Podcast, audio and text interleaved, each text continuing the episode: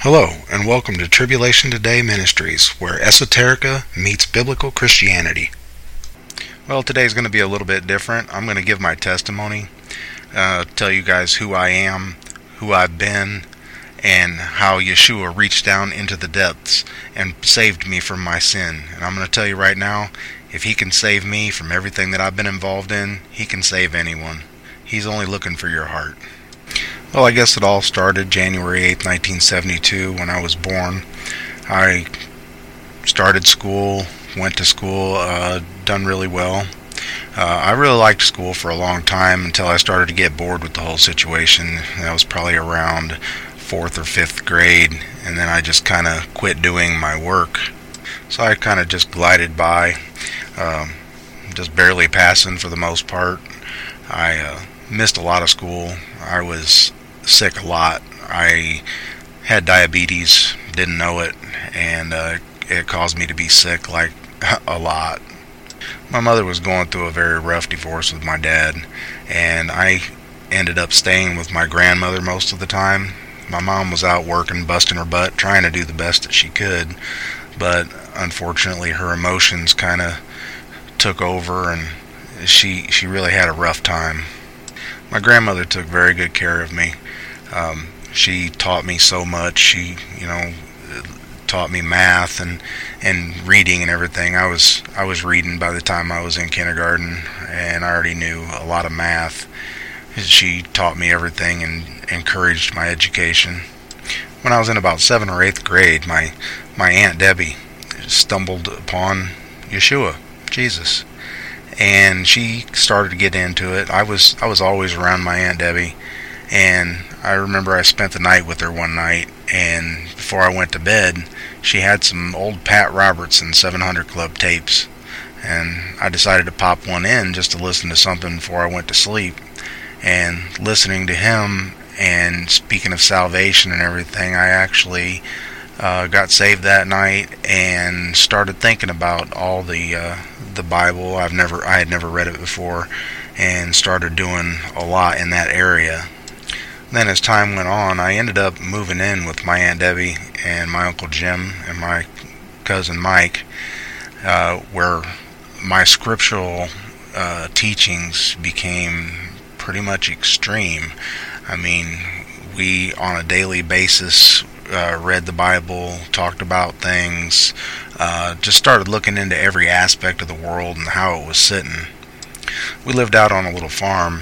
We didn't farm, but it was an old farm. We had a couple of barns and a house out in the middle of nowhere, basically. We chose not to have television, and we didn't listen to any secular radio at all. We just listened to some Christian programs and Christian music. I started going to Spring Bay Open Arms Outreach Academy. It was a little bitty Christian school, and going there, me and my cousin Mike, I was able to complete my 8th grade year in just a couple of months and start working on my freshman year. However, I wasn't able to get credit for that. And then I ended up moving back with my mom, and she lived in the south end of Peoria. And again, she was out busting her butt, trying to work and trying to make money. And my stepdad was a truck driver, so he wasn't there very often. I was kind of left alone.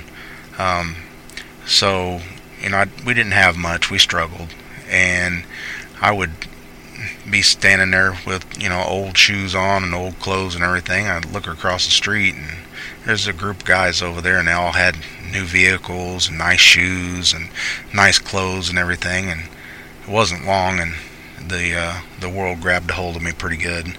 I talked to them, and they said, they were a gang. It was the Latin Kings, and long story short, I ended up joining them, and they showed me how they were getting those things. They pulled out a baggie and a scale and showed me how to distribute drugs.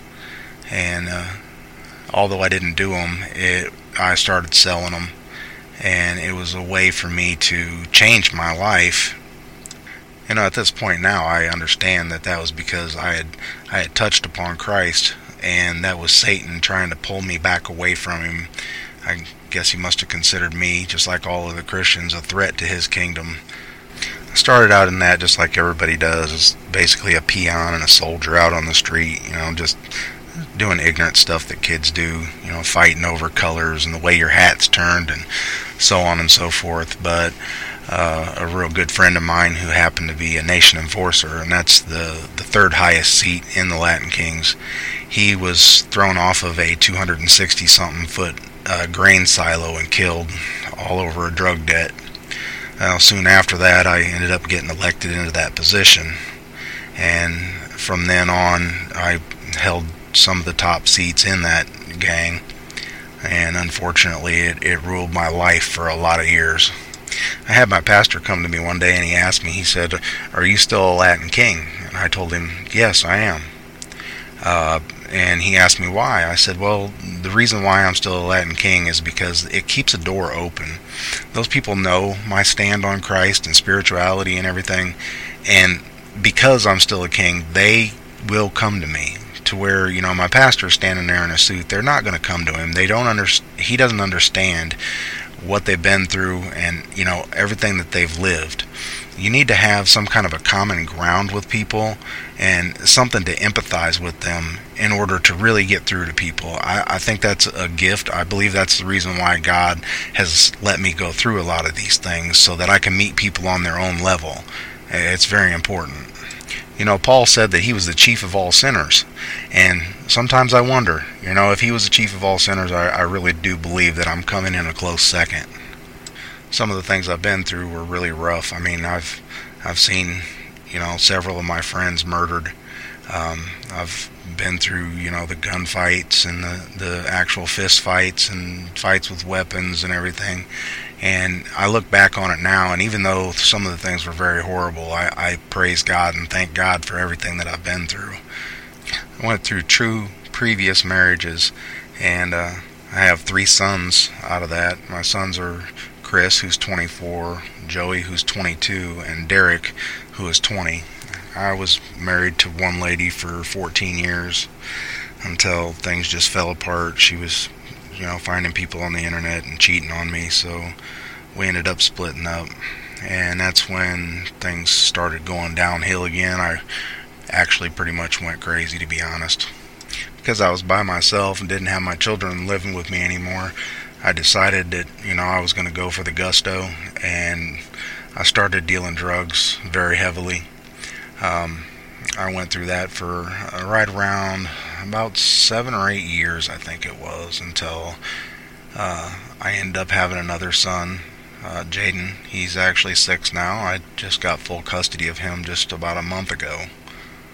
But the first 3 years of his life, I continued to sell drugs and so on and so forth, and got into an argument with my baby's mother at the time. And she called the police and lied and said that I had choked her and some things. Anyway, the cops came in, and she showed them that I had been growing marijuana in my basement, and I got in some trouble. Went to jail for like 4 days, but luckily I did have money for a lawyer that was saved in a safety deposit box, so I ended up getting 2 years probation, some large fines. They took all the thousands of dollars of money I had in the house. I almost lost my home, but I was blessed enough not to lose that. I had to go through all the DCFS hoops, jumping through, you know, going to different counseling sessions and going through drug tests for 2 years, and I was finally able to get my fitness back and get my son back. He was given to his mom, but I ended up taking her to court and just recently got custody of him. But this is where my big turnaround came. Like I said, I was in jail for 4 days, and generally when I slept at home before all this, I was with Jaden 24 hours a day. I did all the feedings and all the diaper changes and everything. His mom was out there on different prescription drugs, and she would sleep for like 3 days at a time, so he was completely within my care. I would always sleep with him, and when I did, he would lay his cheek on my cheek. That's how I'd wake up every day, with his cheek stuck to me. Well, that first day out of jail, I woke up, and Jaden's cheek wasn't on mine. I lost it really bad. I started crying and flipped over onto my knees, and I cried out to God, and I told God, you know, if I've ever heard from you, I need to hear from you now. I need you. And if you want to think I'm crazy, that's fine. But God has spoke to me 3 times in my life with an audible voice. And that time he told me, through your suffering, their faith will be increased. At that point, I completely and totally turned my life over to the Father. I started getting all kinds of different things from him. He was showing me things. He gave me the book of Job. And as you probably already know, the book of Job is basically a man losing everything, and then in the end he regains it all. I knew that at some point that I would get everything back, and I would have my son and my family. You know, I'm a family man. I've always yearned to be a husband and a father, and so on and so forth. And all that was taken, but through the grace and mercy of Yeshua, he's given that all back to me now. I have the most wonderful wife that I could possibly even tell you guys. She's great, Donna Calb, and she, I mean, being with her is what I've always wanted. You know, I always wanted a daughter, and through her, now I have 3 beautiful daughters. I have Isabella and Vivian and Tiffany, and they're wonderful young ladies. I have a new stepson, Isaiah. They're great. I love them to death, and I'd do anything for them. So now, you know, being a gang-banging drug dealer and everything else that's been brought out of all that, I've got a ministry going now. We're trying to feed the homeless. I minister to a lot of people. We don't actually have a brick-and-mortar building yet. We may have that in the future. It's just as the Lord leads. I'm not exactly sure. But I do minister to a lot of people. I gotta say, if you guys seen me, you wouldn't think that I was a pastor, probably. I'm all tattooed up, you know, I'm a big guy. Like I said, I've been through the mill, so I'm pretty much a ruffian that's saved by Christ. I don't speak like a lot of pastors either. I pretty much say it the way it is, and if people don't like it, I mean, it's not coming from me. It's the scriptures that have said it. I try to speak God's truth the best that I know. Whether people like it or they don't, that's totally up to them. In my personality, I study everything, I research everything. I mean, stupid little things, you know, like reading an entire encyclopedia set. I'm just hungry for knowledge. It's crazy. But doing this, you know, my aunt told me at one time, she said, you know, don't believe me. You search and find out the truth no matter what I say. And, you know, I've since discovered, of course, Acts 17:11. And it tells us to receive the word with all readiness, but search the scriptures daily that these things are so. And it's been one of the most important things in my life. I mean, that's what I do on everything. I don't care if I see the sky is blue. I'm going to go check it somehow and make sure that it is. And in doing this, I found out that a lot of the things that are being preached in the churches today are absolute crap. I hate to put it that way, but that's just the way it is. You know, the majority of the pastors out there, and especially in their prosperity gospels, they're out there and they're trying to get you to be happy and joyful and all this kind of stuff, because they want you to be happy when that offering plate comes around. You know, I will never pass an offering plate ever. I don't want to make money. I was given everything that I have. I was given freely, you know, and I want to give that freely. I want to feed God's sheep. I want to help people. I'm not interested in an offering plate or a big building or a nice car or none of those things. That's not what the gospel is about. I wrote a paper quite a while ago. I can't even really remember the title of it, but it was basically about this guy. He was drunk, and he comes into church. You know, his clothes are all ripped up, he's got holes in his shoes, and there's a pastor up there, and the pastor's preaching about how the Lord has blessed him with a brand new Mercedes Benz, and he blessed him with this beautiful home and everything. And basically, in a nutshell, what it's all about is, you know, there's this poor guy back there who has nothing, and he goes, in his mind he's thinking, you know, if the Lord blesses with all these riches and all this kind of stuff, and he looked at himself and he goes, the Lord must hate me. And he left. You know, and I think that's what's going on in a lot of the churches anymore. God doesn't bless you with all that stuff. And if he does, you're supposed to be giving it to the poor. Jesus said to the rich man, give away everything. You know, go sell everything that you have and give to the poor. Well, what about all these big-time preachers like Joel Osteen?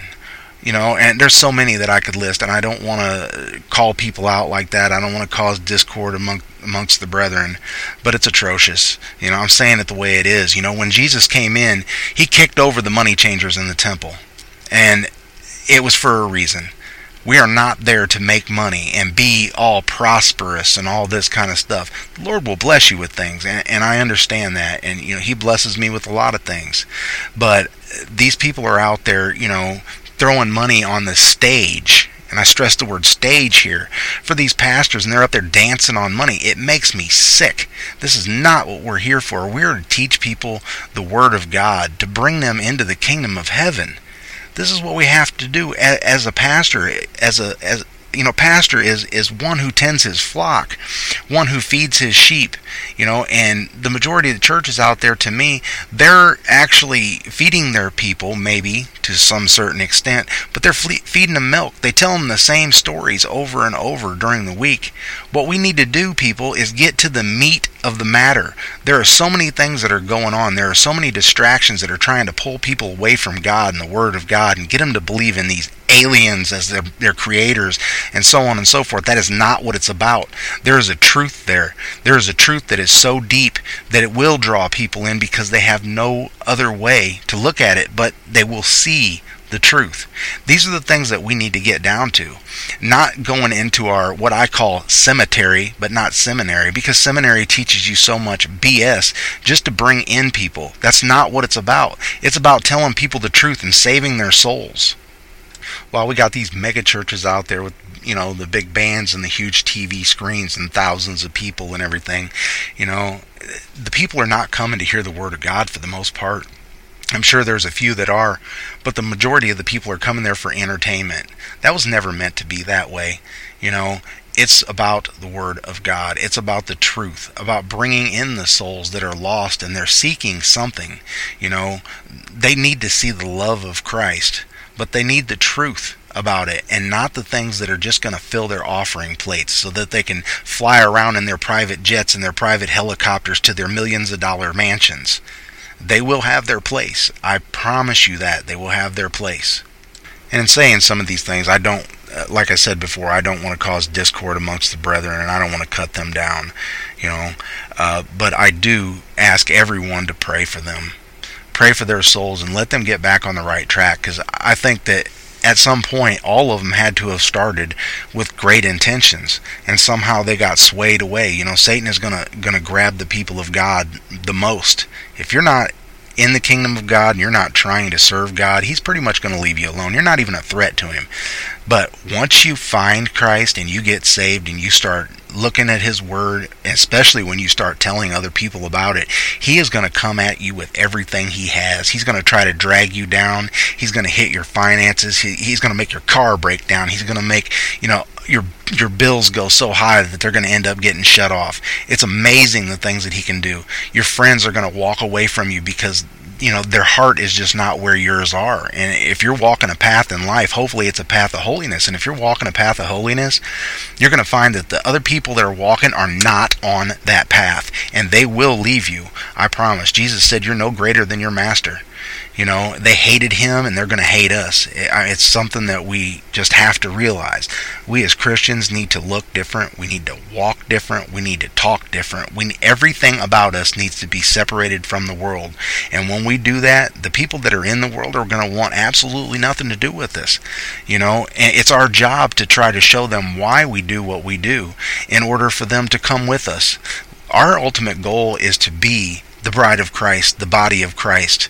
We need to do what he done. We need to say what he said. You know, this is our calling. This is our calling, and this is what we have to do. Right now, in this day and age, the end times are here. Okay, I mean, I'm just going to put it like that. They're here. This world is almost over. It's not going to be long, and Christ is going to burst through the clouds. He's coming back. The trumpets are going to blow, and these people out here that don't have Christ in their life, I mean, it's like a semi-truck coming down the road getting ready to hit somebody. You wouldn't go out there and go, oh, excuse me, but, you know, there's a truck coming down here, and it's probably going to hit you, and you might die. No, you jump out there and you say, hey, look, there's a truck coming, get out of the way. Or you grab them and you pull them. See, there's no urgency in the church today. The urgency needs to be back there.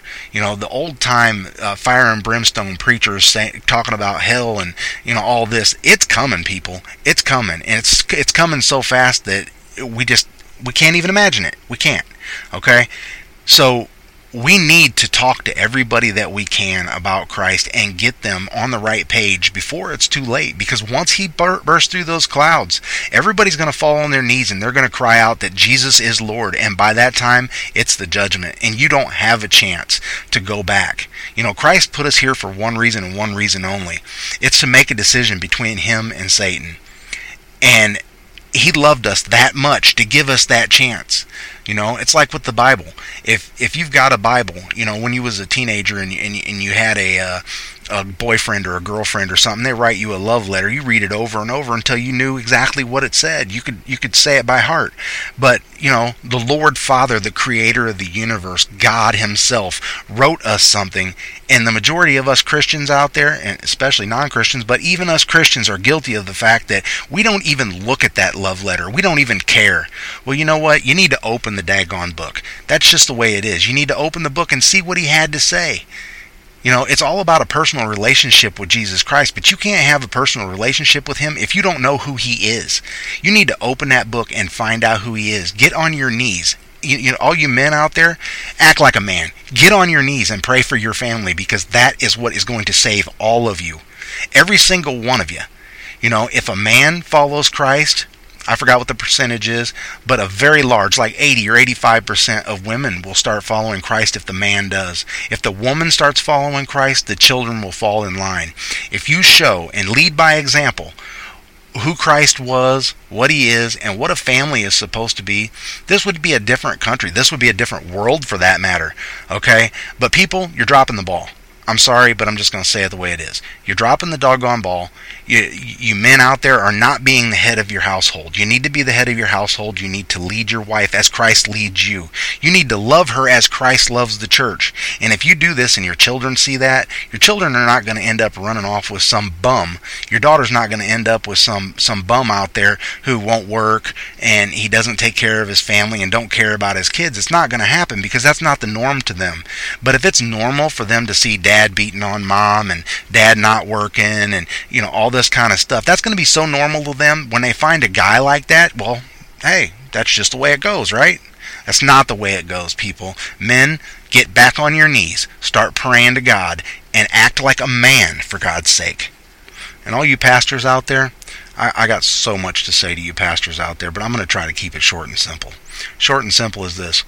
There is a truth that is in the pages of the Bible, okay? What you learned in seminary shouldn't really be passed on to these people in your congregation, because it's not what they need. They don't need to feel happy and joyous and run out of the church skipping. They need to understand that this is a very serious matter. And if they don't turn their life over to Christ and they don't start living for him, they're not going to make it, okay? So forget about your offering plate. Forget about your cars. If you're serving God, I promise you, my pastor has never collected in his church, never passed an offering plate. Nobody gives him, and he doesn't work, okay? But somehow, some way, the Father ends up that he has the money every month to pay for not only his church, but his home, okay? This is what we have to do as men of God. We have to put our faith in him rather than faith in, oh, well, Billy Bob and Janet over here, they're all going to give me so much money that I'm going to be happy. And these big churches out there that are giving, you know, pastors, they give them their homes, they give them their vehicles, they pay for this and that, they pay all their bills and everything. Oh, man, come on. Are you kidding me? That's atrocious. Be a man.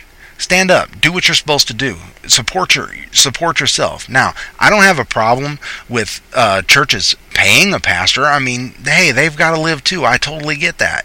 All right. But some of these pastors out there are making so much money that they could feed their entire congregation, but they'd rather sit in church and watch their congregation starve, watch their congregation come in there with holes in their clothes. You know, my kids went to Christ Lutheran Church in Peoria, and even though I'm definitely not a Lutheran, I mean, that's kind of like a diet Catholic, if you ask me. Or, you know, Martin Luther did a great thing by splitting away from the Catholic Church. But after that, you know, after Martin Luther passed, the Lutheran Church just kind of stopped there. I mean, he called the Pope the Antichrist, you know. But now, I mean, they're so closely aligned with the Catholic Church, they're almost Catholic. My children, when they were going to that school, they came home and said that they were supposed to be acolytes. And I'm like, okay, what is that? I didn't know at the time. And they said, well, Dad, we go in, you know, we wear these robes, and we go in, and there's candles and I'm going to call it the stage, by their podium, standing above all the congregation. You know, we shouldn't do that. We're not above anybody. We're just like everybody else.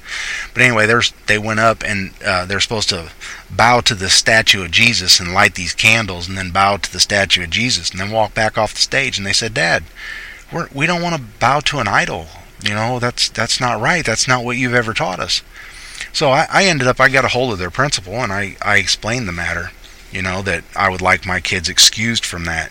And in the end, trying to make this long story short, the principal/pastor told me that if my kids did not bow to this statue, that they would be kicked out of school. They'd be expelled.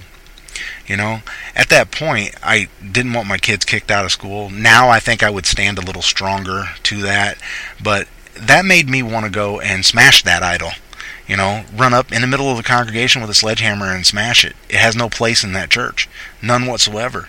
You know, and it broke my heart. I cried because my kids were begging me, Dad, we don't want to do this. We don't want to bow to an idol. But I was forced to keep them in school to let them do that.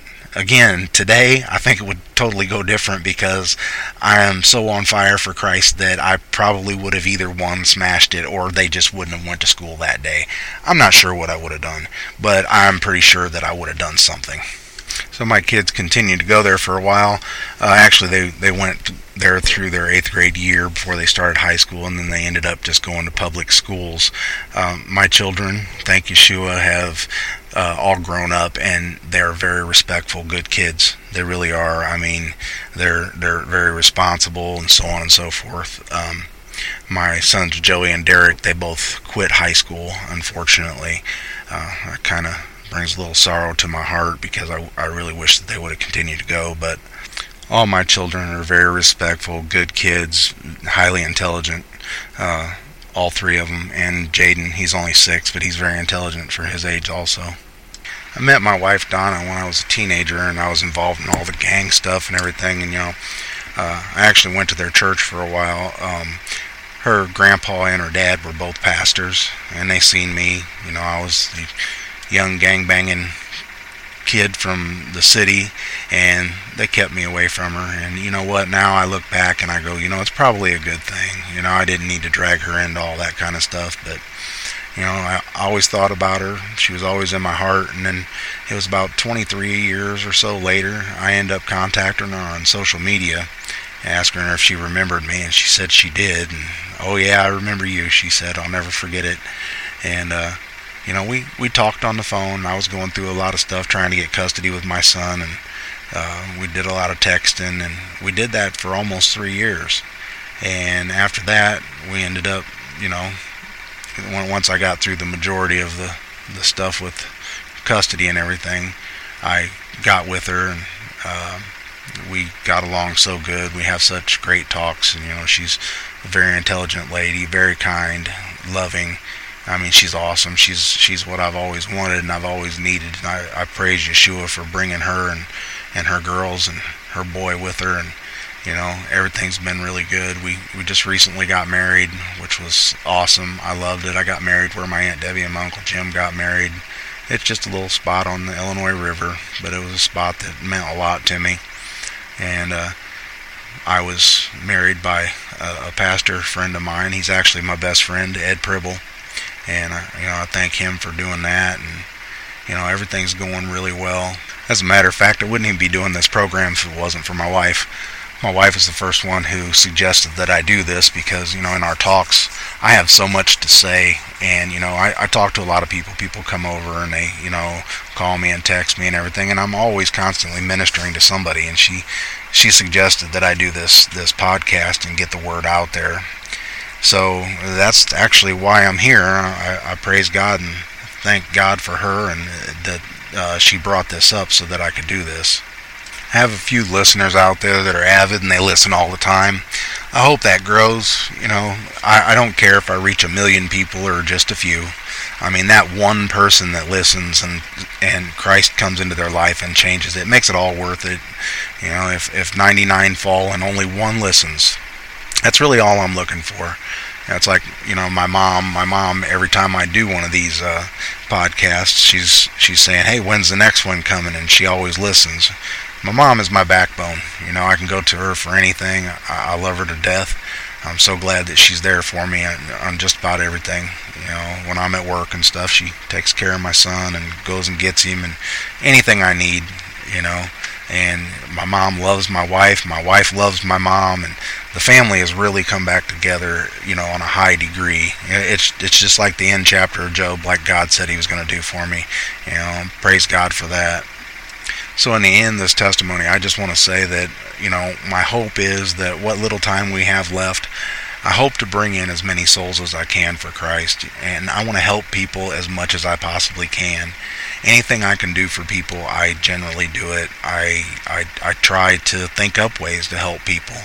You know, that's what my life is about, is serving other people. And everybody that you serve on any degree, it opens up a channel of conversation so that you can eventually bring up Christ. I don't shove it down anybody's throat, but I do plant seeds. And when I plant a seed, generally I'll just throw a little something out there and make them wonder about something so they come back to me. And once they ask me about Christ, then that's a real big wide open door that I can jump in there and minister to them. And that's the way I work it, you know, and I praise God for that he gives me the right words. I pray all the time that the Holy Spirit indwell me and give me the right words for the right people, and he does, and he brings people to me just out of the blue. You know, it's awesome. So before closing in prayer, I'm going to throw in a little bit of a song here. I hope you guys enjoy it.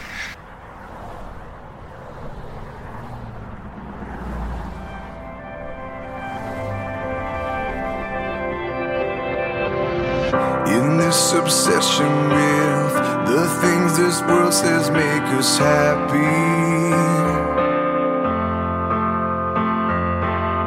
can't see the slaves we are in all the searching, all the grasping. Like we deserve much more than all these blessings we're holding. So now I'm running free into an ocean of mercy, unending. So come and empty me, so that it's you I breathe. I want my life to be only Christ in me. So I will fix my eyes, 'cause you're my source of life. I need the world to see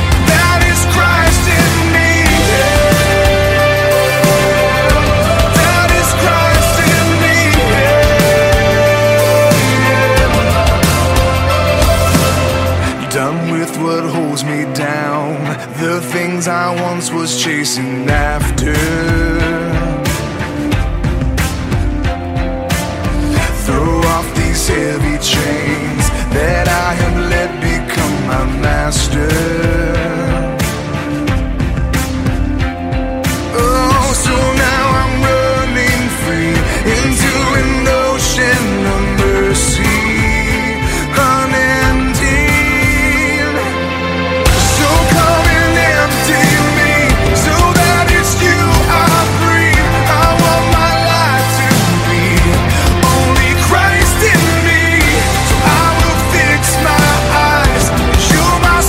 So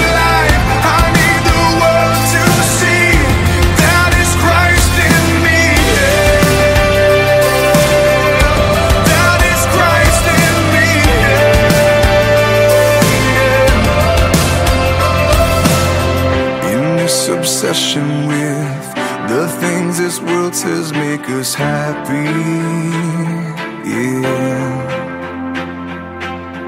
Can't see the slaves we are, in all this searching, all the grasping, yeah.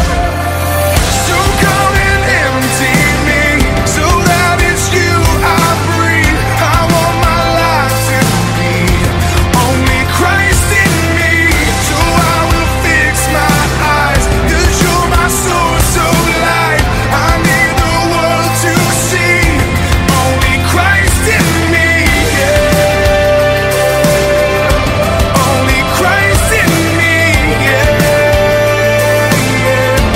Only Christ in me, Christ in me.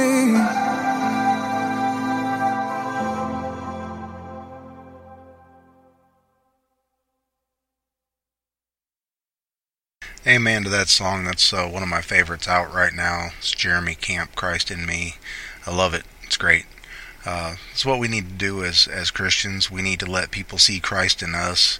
We need to lead by example. So my calling for you all, men and women alike, is to stand up, lead by example, show your children what Christ is about, what his love is. So that's about it. So I'm going to end in prayer.